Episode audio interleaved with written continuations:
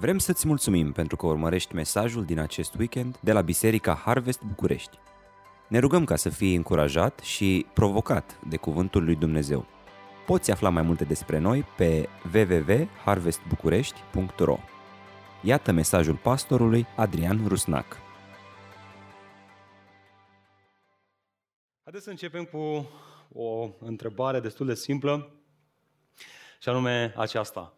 Ai fost vreodată avertizat într-un mod real?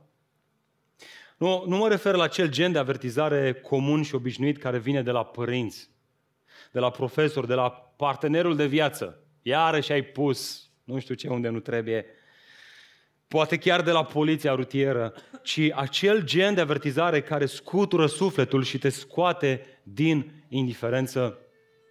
Asta mi amintește de o dojeneală primită din partea fostului meu șef. După primul an de când m-am angajat, în care am tras destul de tare și am învățat foarte multe lucruri noi, era un birou de proiectare, mi-a plăcut foarte mult și într-un an de zile pot să spun că am învățat foarte multe. După acest an, cumva am, am intrat într-o oarecare pasivitate. Pe românește, practic, în fiecare zi mă uitam la două, trei filme pe zi. Uh, și la final, când oboseam, plecam acasă.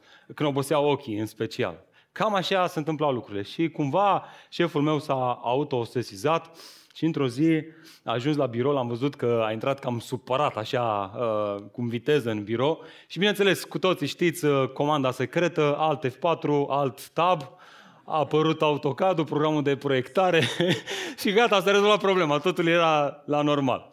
Uh, s-a dus, a lăsat ceva în birou, s-a întors și zice, vină cu mine până jos. Nu mi-a spus te rog, nu mi-a spus nimic, am coborât jos, ședință în fața blocului. Uh, și se uită la mine și zice, băi Adi, nu știu ce e neregulă cu tine, dar uh, vreau să știi un lucru foarte clar. Tot ceea ce ai acumulat tu în acest an de zile, nu, este, nu, ești, pe, nu ești în pericol să, uh, să, să, să te plafonezi, ci este, ești în pericol să, să ratezi tot ce ai învățat tu. Tot ce ai acumulat un an de zile în cariera asta, ești, pe, ești în punctul în care poți să ratezi totul. E bine, această dojenală a rezonat cu sufletul meu atât de tare încât în următorii 8 ani de zile cât am lucrat cu el, cu toate că am mai greșit, cu toate că am mai făcut prostii, n-a mai fost nevoie de o altă dojenală. De ce? Pentru, greșeli, pentru că greșelile pe care le făceam nu veneau dintr-o pasivitate, ci eram acolo activi, erau greșeli, cine nu muncește, nu greșește. Exact. Vedeți? La fel este și în viața noastră spirituală. Este o diferență mare între a mai face greșeli și a fi pasiv și indiferent din punct de vedere spiritual. Adică a avea o stare lipsită de activitate, de inițiativă, de a avea o atitudine de resemnare spirituală. Efectiv, să nu mai răspunzi la niciun stimul spiritual. Predica, să nu te mai atingă timpul de laudă prin cântare, să nu te mai mulțumească, să nu te mai implici în nimic, să nu mai vrei să-ți asumi nicio responsabilitate cu privire la nimic în viața ta spirituală, ci să preferi să fii pasiv spiritual. Să fii o legumă, efectiv să zaci ne aflăm într-o serie de mesaje intitulată În oraș conectat, dar fără compromis. Și asta este problema, că orașul și agitația lui nu ne conectează la viața spirituală, ci caută prin toate mijloacele să ne conducă la o pasivitate spirituală, la a ne compromite din punct de vedere spiritual. E bine, acesta este mesajul din dimineața aceasta. Da, suntem în oraș, dar suntem în oraș avertizați cu privire la pericolul pasivității spirituale. Textul la care ne uităm astăzi conține trei avertizări. Mai întâi spune Pavel, nu știți că voi sunteți templul lui Dumnezeu? Apoi continuă câteva versete după acest verset și spune, niciunul dintre voi să nu se înșele. Și apoi la final spune, nimeni să nu se laude cu oamenii. Ascultă, contrar vorbitorilor motivațional contemporani care afirmă că nu este potrivit să construiești propozițiile într-un mod negativ, Pavel, observați, nu ezită să o facă. Ba mai mult, merge până într-acolo încât pare că chiar îi amenință. Fiți atenți ce spune el. Dacă cineva distruge templul lui Dumnezeu, îl va distruge și Dumnezeu pe el. Așa de oară, de ce este Pavel atât de supărat? La finalul pasajului precedent îl închide cu această concluzie. Ascultă, cu toate că unii zidesc folosind materiale precare, cu lemn, fân și paie, ei vor fi mântuiți, dar ca prin foc. Acesta este momentul în care Pavel realizează că sunt unii care putea să fie unii cărora le va trece prin cap că să ia harul lui Dumnezeu și să-l folosească pentru indiferență și pasivitate spirituală. La modul, orice ar fi, domne, suntem, suntem mântuiți. Ca prin foc, da, dar măcar suntem mântuiți în ziua aceea. Asta este ceea ce contează. Prin urmare, haideți să continuăm în păcat ca să se mulțească harul, spunea Pavel în Romani. E bine, în acest pasaj, Pavel adresează tocmai această gândire bolnavă. Iată ideea centrală, dacă vrei să te notezi. Pasivitatea credincioșilor în maturizarea spirituală nu duce la stagnare, ci la pericolul distrugerii. Ci la pericolul distrugerii. Așa că haideți deschidem împreună 1 Corinteni, capitolul 3, continuăm seria noastră de mesaje în această epistolă atât de frumoasă, de la versetul 16 până la finalul capitolului. Ascultăm cuvântul lui Dumnezeu. Iată ce spune Pavel aici. Versetul 16. Nu știți că voi sunteți templul lui Dumnezeu și că Duhul lui Dumnezeu locuiește în voi? Dacă cineva distruge templul lui Dumnezeu, îl va distruge și Dumnezeu pe el. Pentru că templul lui Dumnezeu este sfânt. Și acest templu sunteți voi. Niciunul dintre voi să nu se înșele. Dacă vreunul dintre voi crede că este înțelept în felul veacului acestuia, să se facă nebun ca să devină înțelept. Căci înțelepciunea acestei lumi este nebunie înaintea lui Dumnezeu, fiindcă este scris. El îi prinde pe cei înțelepți în viclenia lor și din nou, Domnul cunoaște gândurile celor înțelepți, știe că sunt zadarnice. Astfel, nimeni să nu se laude cu oameni, pentru că toate lucrurile sunt ale voastre. Fie Pavel, fie Apolos, fie Chifa, fie lumea, fie viața, fie moartea, fie prezentul, fie viitorul, toate sunt ale voastre, iar voi sunteți ai lui Hristos și Hristos este al lui Dumnezeu. Până aici cuvântul Dumnezeu, amin. Haideți să plecăm capetele în rugăciune din nou. Tată, venim înaintea ta în dimineața aceasta și îngenunchem înaintea Tatălui din care se pleacă, din care își primește familia toată legătura, toată seva, toată viața, toată vitalitatea și cerem, Doamne, ca prin acest text să ne conștientizezi, să ne avertizezi cu privire la pericolul pasivității spirituale. Doamne, fă ca cuvântul Tău această, această predicare a cuvântului tău, această chemare exterioară să fie dublată de această chemare interioară a Duhului tău, care să ne trezească spiritual, care să ne, care să ne conștientizeze că trebuie să fim activi, să veghem, să, să trăim în alertă spirituală, să nu, să nu stăm deconectați în niciun fel. Și, Doamne, pentru că Tu poți să faci mai mult decât Putem să gândim noi sau cerem. Cerem ca Tu să fii la lucru. Lucrează în inimile noastre, Doamne, cum știi Tu mai bine. În numele Lui Iisus Hristos m-a rugat toate acestea. Amin. E bine, pentru a-i face pe corinteni conștienți cu privire la pericolul pasivității la care se expun ei, sau le se expuneau ei, le oferă trei avertizări. Haideți să le luăm și noi pe rând dimineața aceasta și mă rog ca prin Duhul Sfânt al lui Dumnezeu, cei dintre noi care Poate că suntem activi, spirituali, Dumnezeu să ne încurajeze să rămânem în felul acesta, conștienți de pericolul pasivității spirituale, iar cei dintre noi care poate că am ajuns într-o pasivitate spirituală, am luat viața spirituală așa cum se cuvine și ne ascundem în, această, în spatele acestei expresii, eu sunt un copilaș în credință, eu îmi permit să mai fac lucrurile unui copil. Prin cuvânt, aceste avertizări, aceste trei avertizări, Duhul Dumnezeu să ne trezească, și să ne cheme la maturizare spirituală. Amin? Iată primul, prima avertizare. Mai întâi, mă uit în acest text și văd asta. Nu uita cine ești, determină ceea ce faci. Uitați-vă cu mine în versetul 16. Nu știți că voi sunteți? Să nu oprim un pic aici. Această întrebare retorică apare în 1 Corinteni de 10 ori. Și doar o singură dată într-o altă epistolă, în Romani.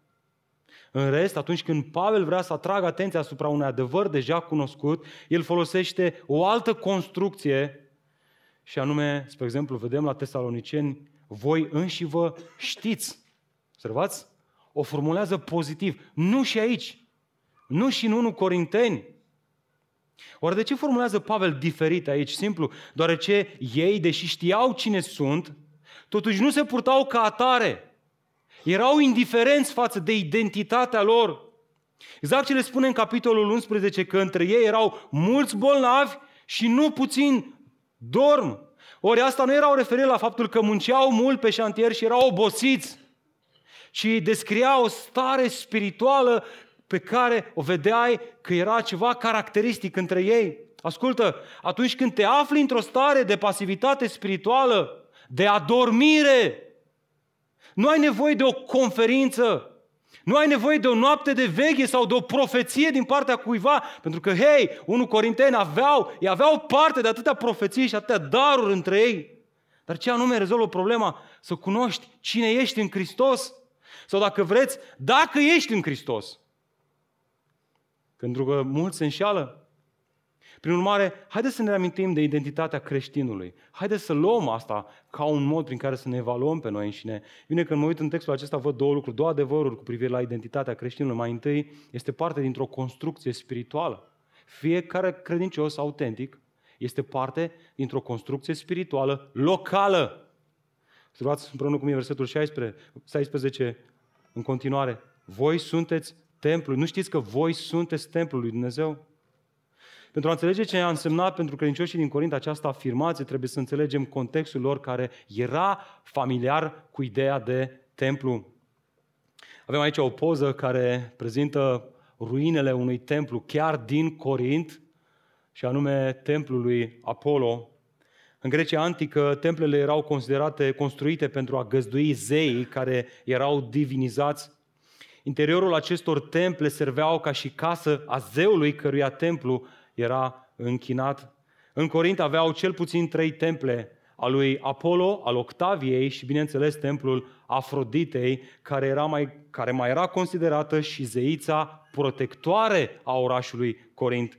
Ei bine, ca acești zei ai Corintului și al lumii eleniste din antichitate, ca ei să-i protejeze bine, ce făceau? Se închinau cu darurile lor de bunăvoie și sacrificau animale. Și atunci când aveau impresia că lucrurile mergeau prost, că vremea nu dădea ploaie la timpul ei, că eu știu ce se întâmpla, ei se gândeau că acești zei sunt supărați și erau gata să meargă până într-acolo încât să sacrifice, să facă sacrificii ieșite din comun. Credincioșii din Corint ieșiseră tocmai din acest context. Ei știau bine că închinarea față de un zeu presupunea adorare, dedicare și sacrificiu. Și tocmai aici este problema, că trecutul lor în, în, încă le afecta prezentul, cel în care trăiau, deoarece pierduseră din vedere noua lor identitate, se aflau într-o postură foarte periculoasă, una de mijloc, nici acolo și nici acolo, exact ca biserica din Laodicea, pentru că n-ai fost nici rece, nici în clocot, am să te vărs, am să te vomit, dacă vrei să traduci motamo acel cuvânt, acel verb, Atât de ce Pavel se simte nevoit să le amintească că deoarece există un singur Dumnezeu adevărat, nu poate exista mai mult de un templu adevărat în Corint. Și culmea, acest templu nu avea în vedere un edificiu fizic, ci avea în vedere o familie spirituală, o biserică, biserica lui Hristos, biserica locală din Corint, din care făceau parte toți credincioșii. Dacă l-ai fi întrebat pe Pavel, care este locul tău preferat în orașul Corint, el ar fi răspuns prompt, orice loc, orice loc în care se adună credincioșii, orice loc în care este chemat numele lui Dumnezeu. Ascultă, ascultă frate, renunță să participi la aceste întâlniri și vei vedea cât de repede ți se va răci credința.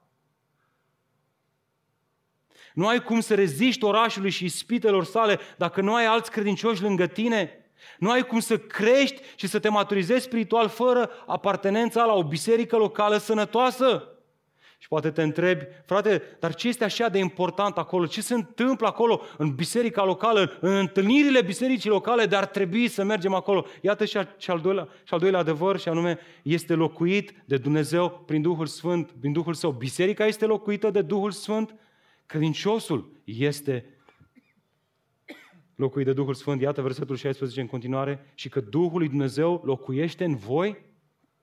Evident, Pavel duce aici mai departe analogia templului, spre deosebire de templele Corintului, care erau locuite de idoli, fără suflare, realizați de mâinile oamenilor, acest templu spiritual, biserica, este locuită de Duhul Sfânt al lui Dumnezeu. Acum Pavel face o referire la templul vechiului legământ de la Ierusalim. Acolo gloria lui Iahve era descoperită în locul cel mai sfânt al templului. Ascultă, acum, în noul legământ, gloria lui Dumnezeu este descoperită în credincios.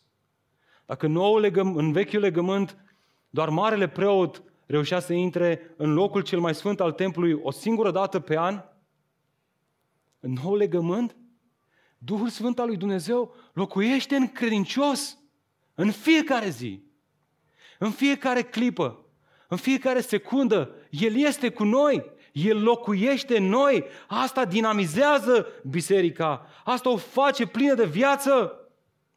Dragilor, observați, motivul pasivității lor spirituale nu avea în vedere templele sau distragerile orașului Corintului, ci faptul că uitaseră aceste două adevăruri care dinamizau trăirea lor de zi cu zi.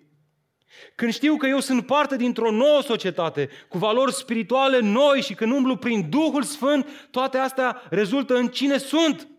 Iar cine sunt se manifestă în ceea ce fac. Și știți care era problema cea mai mare? Că între ei erau unii care prin acțiunile lor nu făceau altceva decât să amenințe distrugerea acelei biserici locale. Să distrugă ce? Să distrugă părtășia credincioșilor și să, să distrugă această călăuzire a Duhului printre ei. Iată versetul 17, vă rog să vă uitați împreună cu mine. Dacă cineva distruge templul lui Dumnezeu, îl va distruge și Dumnezeu pe el, pentru că templul lui Dumnezeu este sfânt. Și acest templu, ca să fie clar, nu este un edificiu fizic, nu este un cinema unde ne adunăm, este de fiecare dată locul unde credincioșii se adună și îl înalță pe Hristos. A spus-o Pavel atât de clar în primul capitol.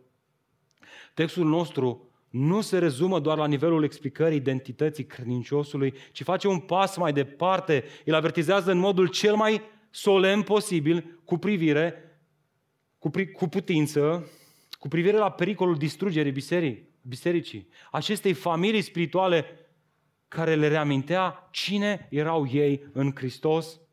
Frate, dar uh, știam că Dumnezeu își zidește biserica și că porțile iadului nu o pot birui.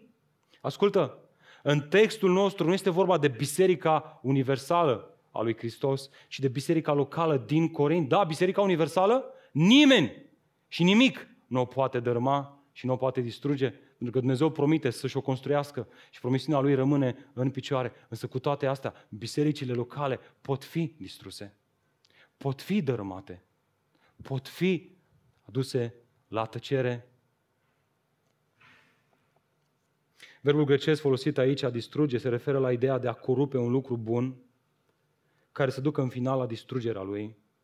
Iar în context înțelegem că asta are de-a face cu predicarea unei alte evanghelii să predici o altă evanghelie prin înțelepciunea omenească, ideea asta să corupă mințile credincioșilor, iar asta să ducă în mod ultim la dizolvarea bisericii. Acum noi ca biserică ne bucurăm de pace, slavă Domnului, dar te rog să realizezi aceste două pericole care sunt reale și pentru noi. Fie că ne place sau nu, unul, o biserică locală poate fi amenințată de distrugere. Orice biserică locală poate fi amenințată de distrugere. Oricât de tare ți s-ar părea, oricât de faină, păi, fain mă la Harvest. Păi, se predică cuvântul, închinare, pace, unitate, este extraordinar. Ascultă, asta te poate duce la pasivitate. Noi trebuie să fim în alertă, noi trebuie să fim atenți. Orice biserică locală poate fi distrusă. Și doi, și poate că nu ne place asta, dar este în text aici, cei care contribuie la această distrugere vor fi ei distruși. Așa că, preventiv, haideți să ne punem această întrebare. Care sunt acele practici care corup o biserică locală și, în final, conduce la distrugerea ei, la dizolvarea ei? Bine că mă uit în uh, contextul cărții 1 Corinteni, văd 8 practici care amenință distrugerea bisericii, aș vrea să vă avertizez că această listă nu este una completă, nu asta este ideea, ci aș vrea să vedem împreună câteva practici pe care sunt convins că mulți dintre noi le vom regăsi în practică, mai ales cei care am fost prin biserici și am copilărit prin biserici. Și haideți să le luăm pe astea și apoi analizând cartea 1 Corinteni, să știm că sunt lucruri care pot să ducă la distrugerea bisericii noastre. Mai întâi, să hrănești dezbinările, certurile și tensiunile. La nivel de biserică locală. Să vezi o ceartă și să zici, păi, grămada cere vârf. Mai bag și o ironie, mai bag și o glumiță. E, s-a supărat, ai problema lui, ce? Dacă e fraier, ce? Noi doar discutăm, noi nu ne certăm, noi nu niciodată nu ne certăm. Am văzut foarte clar că prima piedică majoră în calea sfințirii bisericii din Corint este tocmai prezența dezminărilor. Și nu vi se pare interesant când te gândești la 1 Corinteni, te gândești la o carte în care vorbește despre daruri spirituale, nu? Dar știți câte capitole vorbesc despre daruri spirituale? Capitolul 12 și 14. Știți câte capitole vorbesc despre dezbinări? Patru capitole. Pavel alocă dublu spațiu ca să vorbească despre problema dezbinărilor față de darurile spirituale. De ce? Că e o problemă foarte mare. Marea grijă. Mare grijă.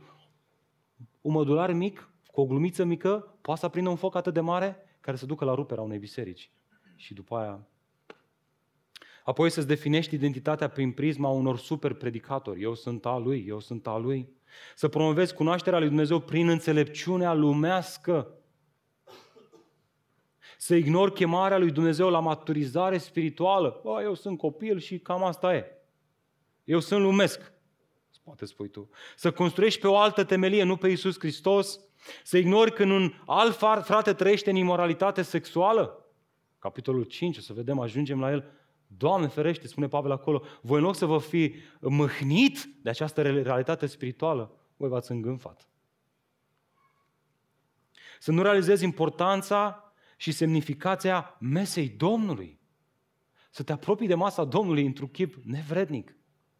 Și o să vedem în ce sens se poate întâmpla asta. Să nu slujești pe cei din jur cu o dragoste adevărată și multe altele în acest capitol. Cei care au crescut în biserică pot recunoaște deja multe din aceste practici. Ascultă, ascultă. Însă, ceea ce ratăm să recunoaștem nu este că ele sunt o problemă. Că le pui în fața unui credincios și spune, da, astea sunt o problemă, n-ar trebui să le facem. Ci că ele sunt o consecință a pasivității spirituale.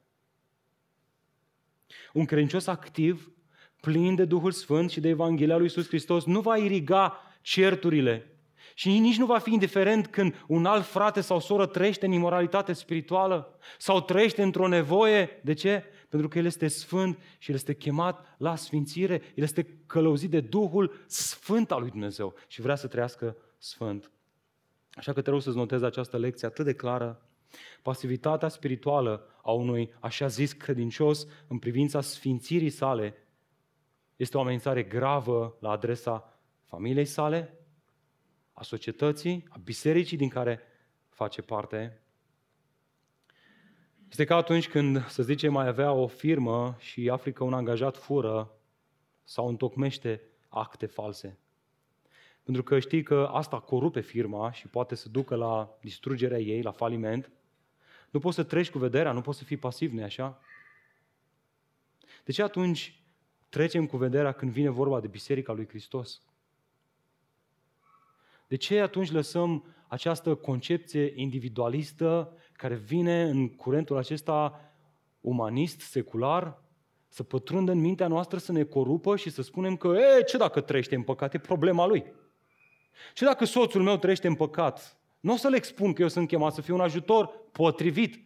Da, potrivit înspre sfințirea lui, dar nu înspre distrugerea lui și a familiei voastre. Charles Spurgeon a spus-o așa de frumos.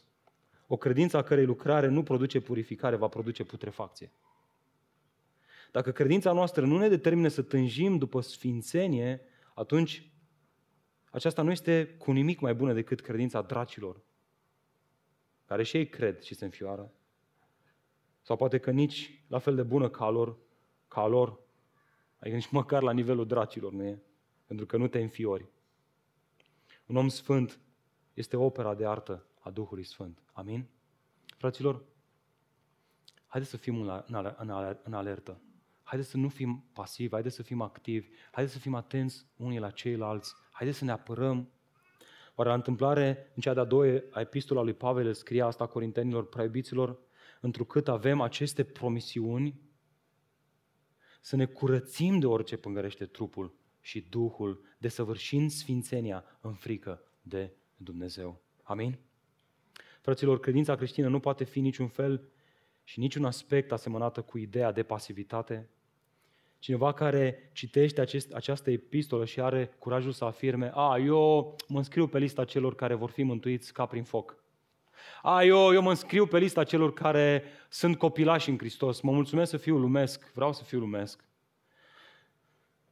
Nu există așa ceva.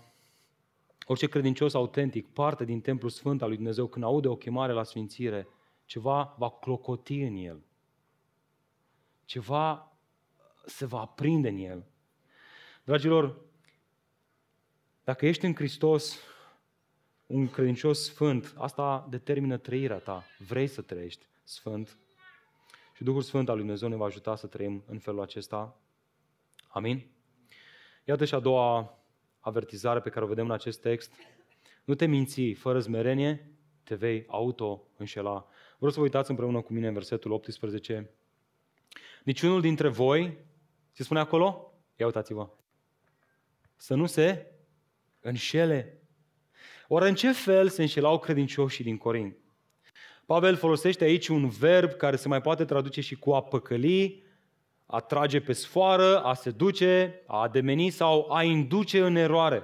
Ba mai mult, verbul folosit de el este la prezent activ. Asta înseamnă că el spune asta. Opriți-vă din a vă mai auto-înșela. Altfel spus, înșelarea era deja în derulare, era deja prezentă în biserica din Corint. Și aici este momentul în care fiecare dintre noi începem să ne gândim la cele situații în care poate am fost înșelați. Am vrut să ne cumpărăm o mașină și n-a fost o mașină bună. Am vrut să ne cumpărăm, eu știu, un telefon și n-a fost ceea ce trebuie. E bine, nu la asta se referă Pavel aici. Pavel are o altă imagine în cap. Este o altă, o altă ilustrație pe care o avea el în minte și ca să poți să înțelegi în ce fel folosește el această expresie, nu vă înșelați, trebuie să încarci semnificația termenului, verbului, din contextul 1 Corinteni și 2 Corinteni. Și dacă citești cele două epistole, vrând să înțelegi în ce fel se înșelau corintenii, ajungi în capitolul 2, în 2 Corinteni, și citești asta. Ascultați, mi-e teamă că așa cum șarpele a înșelat-o pe Eva, cu viclenia lui, știți cum a înșelat-o? Aduceți aminte? A ridicat o întrebare retorică. Oare a spus Dumnezeu să nu mâncați? Oare a spus Dumnezeu că nu este bine să te căsătorești cu cineva care nu este credincios? Oare nu cumva asta este pretenția pastorilor și prezbiterilor? Oare a spus Dumnezeu? O întrebare retorică care atunci când apare corupe mintea și conduce la o trăire greșită? Așa cum șarpele a înșelat-o pe Eva cu viclenia lui, gândurile voastre vor fi pervertite de la sinceritatea și curăția față de Hristos. Observați cât de clară este teza lui Pavel o persoană care nu este așezată pe temelia lui Hristos și care nu zidește o suprastructură folosind cuvintele lui Hristos, are o minte coruptă care ascultă cu mare atenție, îl va face să fie pasiv față de cuvintele lui Isus Hristos mai devreme sau mai târziu. O va ajunge în punctul în care, dacă nu te hrănești cu cuvintele lui Hristos, dacă nu stai în cuvântul lui Dumnezeu, dacă nu te rogi, dacă nu stai în părtășie cu frații tăi, dacă nu, dacă nu, nu te așezi sub autoritatea cuvântului lui Dumnezeu, lumea îți va pune întrebări. Măi, oare este Biblia credibilă? Măi, oare chiar Hristos este Fiul lui Dumnezeu? Oare nu cumva a fost doar un profet mai special decât alții? Și mergi pe linia asta. Cât un pas mic, cât un pas mic, te corupe, te corupe, te corupe, până când ajungi la distrugere? Oare n-am văzut și noi astfel de oameni în jurul nostru, persoane despre care ai fi spus că au început atât de bine viața spirituală? Poate că este vorba de cineva prin care tu însuți ai, ai ajuns să crezi în Evanghelie, dar care acum s-a îndepărtat de Hristos și este înșelat de tot felul de gânduri. Consecința? Este pasiv, pasiv față de lucruri spirituale. Nu mai, nu mai reacționează la Scriptură, îi dai citate din Scriptură și te ignoră, efectiv, nu mai, nu mai are nicio reacție. Pasiv la închinare, pasiv la părtășie, pasiv la toate lucrurile astea. Nu mai reacționează la nimic. În acest context, spune Pavel, aveți mare grijă să nu ajungeți acolo, pentru că ceea ce văd eu este că deja unii s-au pornit în direcția asta, în a fi înșelați. Și astăzi, probabil că cel mai mare, cel mai mare atac care vine în fața bisericii, înaintea bisericii este ideea asta a cunoașterii lui Dumnezeu prin știință sau a cunoașterii, nu a lui Dumnezeu, a lumii prin știință. Până într-acolo încât merg ei și spun că știința l-a îngropat pe Dumnezeu. Că e o prostie, că asta cu Dumnezeu și cu Biblia și cu religia e de domeniul trecutului. Nu mai este nimic, nu mai este relevant pentru noi. Așa că nu avem voie să nu ne punem această întrebare.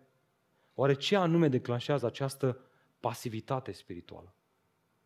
Ce îl poate face pe un om să devină pasiv spiritual încât să nu mai răspundă la stimuli spiritual, la cuvânt, la părtășie, la închinare? Versetul 18 în continuare. Dacă vreunul dintre voi, ascultă, dacă vreunul dintre voi în dimineața aceasta aici, inclusiv eu, Adi Rusnac, în primul rând eu, crede că este înțelept în felul veacului acestuia, să se facă nebun ca să devină înțelept. Căci înțelepciunea acestei lumi este nebunie înaintea lui Dumnezeu. Fiindcă este scris, El îi prinde pe cei înțelepți în viclenia lor și din nou, Domnul cunoaște gândurile celor înțelepți, știe că sunt zadarnice este atât de clar răspunsul, pasivitatea spirituală este produsul mândriei. De a te încrede în capacitățile proprii de a raționaliza concepte cu privire la lume și viață. Scriptura de domeniul trecutului. Irelevantă. Avem alte surse de cunoaștere. În momentul în care faci asta, ajungi la mândrie și asta îți nenorocește viața. Termenul grecesc pentru nebunie mai poate fi tradus aici și cu stupiditate sau prostie. Ascultă, Pavel nu discută aici despre înțelepciunea de a inventa sisteme noi de irigare, tehnici avansate prin care să construiești un acoperiș de zidărie. Se era o mare problemă în vremea lor că acoperișul lua foc, dacă nu era atent. Nu vorbește, nu se referă la asta. Și el vorbește aici despre căutarea sufletului după acele adevăruri care transcend ființa umană, care trec de noi înșine și ne conduc spre o divinitate.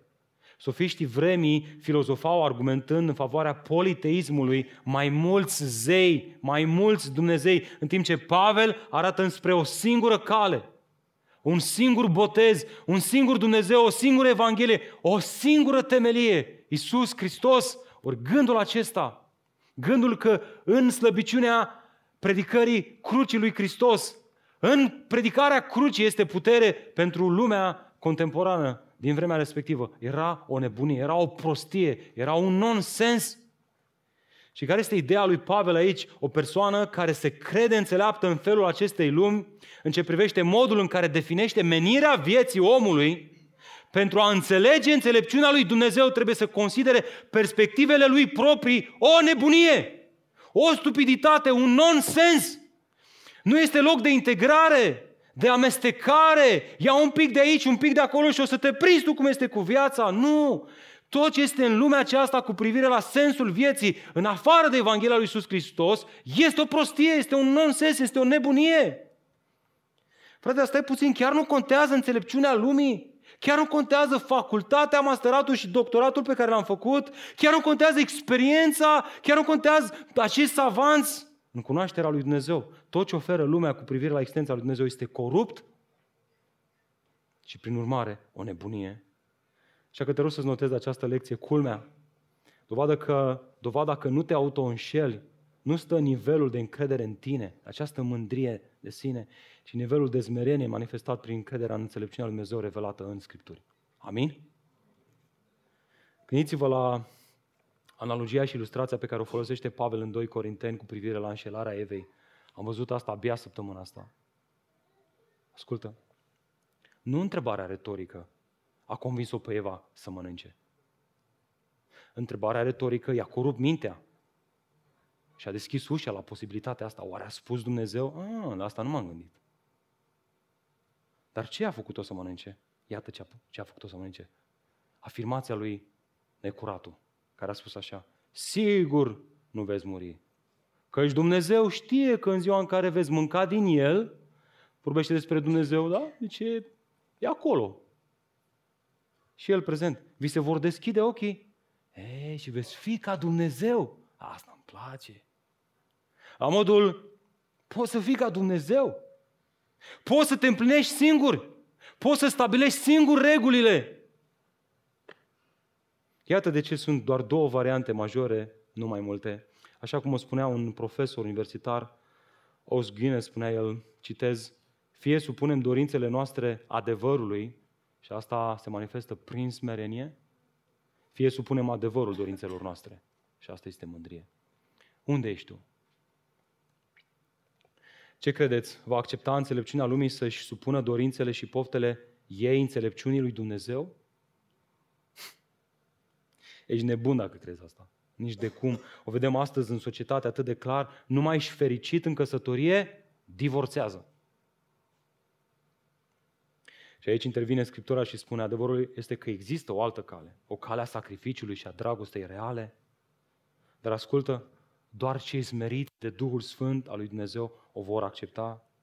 Nu la întâmplare, Hristos spunea, adevărat vă spun că dacă nu vă schimbați și nu deveniți ca și copilașii, nu veți intra niciodată în împărția cerurilor. Prin urmare, oricine se smerește ca acești copilași, ca acest copilaș este cel mai mare în împărția cerurilor. Ce vrea să spun aici Iisus Hristos? Copilașii, spre deosebire de adulți, când au o întrebare, o pun. Ei sunt ca un burete uscat. Ei vor să învețe, au întrebări. Învață-mă, învață-mă, spunem, spunem. Am întrebări, am întrebări. Adultul, el știe să-ți explice, el ție. Atunci când vine vorba de cunoașterea lui Dumnezeu, noi trebuie să fim ca niște copilași. Doamne, adevărul este că încă mai avem multe de învățat. Și adevărul este că în lumea aceasta niciodată nu vom ajunge aici, să nu mai avem nimic de învățat. Fraților, haideți să hrănim în biserica noastră, Harvest București, o cultură a smereniei în tot ce facem. Vreți? Lumea ne spune că dacă vrei să fii șmecher, trebuie să, fii, să ai răspunsul la orice întrebare. Scriptura ne, învață la, ne încheamă la smerenie. Hai să ne smerim. Cunoaștem în parte și prorocim în parte. Va veni ziua în care vom cunoaște de plin. Hai să fim smeriți. Când cineva pune o întrebare, chiar dacă știi că ai răspunsul, chiar dacă ai citit pe domeniul respectiv 5 cărți sau 50 de cărți, manifestă smerenie. Expuneți gândurile cu smerenie. Haideți să avem urechea aplicată înspre feedback. Haideți să-l primim cu inima deschisă, indiferent că ești predicator, prezbiter, lider de grup mic, sunetist. Ești, faci cafea. Indiferent ce faci în biserică, rămâi smerit. Amin? Frate, eu sunt un creștin educat. Nu știu cum să zic eu ție. Tu știi unde lucrez eu? Înțelepciunea lumii m-a învățat extrem de multe pe mine. Așa că aș vrea să știu și eu care sunt domeniile alea în care sunt chemat să mă smeresc și să recunosc că înțelepciunea mea este o nebunie. Iată trei domenii în care înțelepciunea lumii este o nebunie, este o prostie și nu te ajută. Mai întâi, în planul de mântuire a lui Dumnezeu,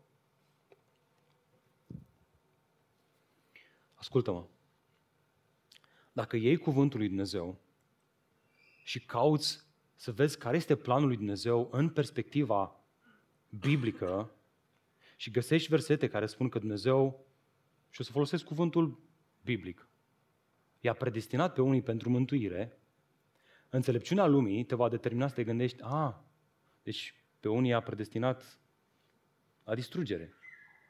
Și te va duce la gândul că Dumnezeu este nedrept. Vei spune, Dumnezeu este nedrept. Deci planul lui Dumnezeu este nedrept. Așa că o să-mi bag eu mâinile în planul lui Dumnezeu și o să spun eu cum e planul lui Dumnezeu. Dar dacă spui, Doamne, așa cum este planul tău să-l afirm, chiar dacă poate unor mi-e greu să-l accept, și o să te recunosc pe tine că tu ești Dumnezeu suveran și tu faci ce vrei. Ești ok cu gândul ăsta că Dumnezeu face ce vrea? Ia uite un alt domeniu în care să nu-ți bagi mâinile. Cunoașterea personală a lui Dumnezeu. A, păi avem revelația generală, deci prin observare poți să ajungi să-L descoperi pe Dumnezeu. Ce prostie! Doar prin predicarea crucii îl poți cunoaște pe Dumnezeu. Scriptura este foarte clară. Și trei, principii în trăirea vieții creștine. Modul în care trăim viața de creștin, într-un mod evlavios, doar Scriptura și numai Scriptura. Așa că ce cauți la psihologie ca să te învețe cum să trăiești viața de creștin? Ce cauți acolo? Cum să-ți, cum să-ți vindece sufletul psihologia? Care are premise are premisele să-l dea la o parte pe Dumnezeu. Asta a vrut să facă Freud și toți ceilalți. Doar, doar Evanghelia poate să trateze sufletul într-un mod real și să-l vindece. Atunci când Scriptura este autoritate în aceste trei domenii, nu este loc pentru mândrie, chiar și dacă cineva ar zice bine sau ar practica bine, el nu face decât să transmită adevărul și principiile lui Dumnezeu mai departe. Prin urmare, care ar fi motivul de mândrie? Nu este. Ascultă, în toate aceste domenii, astea trei domenii ale vieții, trebuie neapărat să evităm expresia de genul părerea mea este. Dar ce contează părerea ta? Dar cine te-a întrebat? O să folosesc o ilustrație de la grupul nostru mic, sper să nu se supere frații mei. Adesea stăm la grupul mic cu Bibliile în față și pun o întrebare. Și toată lumea, părerea mea, cu Biblia în mână. Mă, ce contează părerea ta? Ești cu Biblia în mână. Uite-te, frate, în Biblie și găsește răspunsul, că de-aia ți s-a pus o întrebare, ca să-l găsești în Scriptură și să înveți să-ți iei răspunsurile din Scriptură. În toate acestea avem nevoie de smerenie, să recunoaștem că părerea noastră este coruptă și afectată de natura noastră veche și mereu înclinată înspre păcat. Asta ne scoate din pasivitate spirituală și ne face să fim mereu aleți, alerți din punct de vedere spiritual. Amin? Iată, ajung și la ultimul avertisment. Nu te lăuda. Tot ce avem, avem în comun. Eu dați-vă în versetul 21 împreună cu mine. Astfel, astfel, ținând cont de toate acestea, astfel, nimeni să nu se laude cu oameni. Cunoști pe cineva care e mare predicator, mare nu știu ce, treaba lui. Pentru că toate lucrurile sunt ale voastre. Fie Pavel, fie Apollo, fie Chifa, fie lumea, fie viața, fie moartea, fie prezentul, fie viitorul. Toate sunt ale voastre, iar voi sunteți al lui Hristos și Hristos este al lui Dumnezeu. Ora, ce face Pavel referire cu această expresie a te lăuda cu oameni? Din context aflăm că este o referire la caracterul, învățătura și înțelepciunea acestor super apostoli. Mai specific de atât, cu privire la mândria de a-i cunoaște și de a le aparține. Frate, eu sunt în biserica lui X și Y. Păi știi tu cine este El? Păi eu îmi pun încrederea în El. Dacă sunt acolo, sunt bine. de unde ar fi luat corintenii ideea asta de a se lăuda cu acești super apostoli? Diogene Laerțiu, un biograf al filozofilor greci, greci care a trăit în secolul III, analizând scrierile acestora, a surprins modul în care gândeau oamenii în vremea respectivă, și anume citez. Toate lucrurile, spuneau oamenii, aparținau celor înțelepți. Prin urmare, dacă voiai să cunoști, trebuia neapărat să aparții unui filozof. Credincioșii din Corint au importat această mentalitate și în biserică. Dacă vrei să cunoști, așează-te pe, pe scaun lângă cel mai bun prezbiter din biserică. Dacă vrei să cunoști, așează-te la conferință cât mai aproape de acei predicatori care au sesiuni principale. Fă și un selfie cu ei. Că dacă ai selfie cu ei și îi posta pe Facebook, ești bine, băiete, ești tare. Evident, Pavel se referă la această mentalitate ca fiind o gândire eronată. Biserică nu există conceptul de partide politice. De ce? Pentru că toți zidesc pe aceeași temelie pe Hristos și predic, și predic aceleași învățători, cuvintele lui Hristos. Prin urmare, iată concluzia lui Pavel. Fie lumea, fie viața, fie moartea, fie prezentul, fie viitorul. Toate sunt ale voastre, iar voi ai lui Hristos. Pavel este atât de clar, nu vă mai lăudați cu ce ați aflat de la nu știu ce super predicator. Nu mai, nu mai permiteți ca asta să așeze premisa dezbinărilor între voi. Băi, terminați odată cu lauda asta. Vreți să vă lăudați? Băi, vreți să vă lăudați cu ceva? V-am spus-o în 1 Corinteni, capitolul 1. Cine vrea să laude, să laude în Domnul. Și acum ascultă asta. Argumentul lui Pavel nu se oprește aici, merge mai departe. El le spune, băi, bă, frățicilor, de ce vă limitați lăudându-vă cu privire la apartenența fa- voastră față de un predicator sau la un alt predicator? Voi nu vă dați seama că toți predicatorii, fie el român, ziceți voi niște predicatori, fie el american, ziceți voi, care vreți voi, vă sunt oferiți de Dumnezeu pentru binele vostru? Ascultă acum cu mare atenție, mi s-a părut asta așa de tare pentru contextul nostru evanghelic. Că ei, predicatorii, sunt ai voștri, nu voi ai predicatorilor?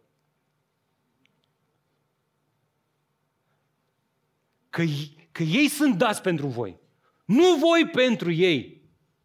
Observați cum schimbă Pavel paradigma slujirii de la eu sunt al lui Pavel la Pavel este al vostru? Oare nu este asta pe contrasens cu tot ce se întâmplă uneori în mediul evanghelic, unde păstorul este văzut ca unsul Domnului de care să nu cumva să te atingi? șeful bisericii, cum îi place lui la să zică, tu ești șeful bisericii, tata. Nu sunt mă șeful bisericii. Ei, lasă că știu eu, am văzut. Nu s-a schimbat nimic, suntem și noi la fel de păcătoși ca și credincioșii din Corint. Avem această înclinație de a idolatriza oamenii și de a ne lua identitatea de la ei, de a crede că puterea și vitalitatea spirituală depinde de rugăciunea lor, de predicarea lor. Câte prostii! Pavel o face atât de clar, predicatorii sunt simpli slujitori care i-a ajutat pe credincioșii din Corint să creadă în Evanghelia lui Iisus Hristos.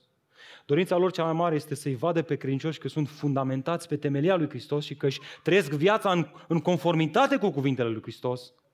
Nu întâmplare, Pavel încheie această concluzie, această, acest text spunând, versetul 23, voi sunteți al lui Hristos și Hristos este, ascultă, Hristos nu este al vostru, Hristos este al lui Dumnezeu. Notează această ultimă lecție, în timp ce stai agățat de o persoană sau de un lucru, este posibil să devii pasiv, pasiv cu privire la binecuvântările primite doar în Hristos. Vreau să vă întreb, cum ar fi dacă un, după un uh, concediu în Corint, la situl, siturile arheologice și templele de acolo, ai ajunge acasă, ai descărca pozele și ai vedea că în fiecare poză apare ghidul.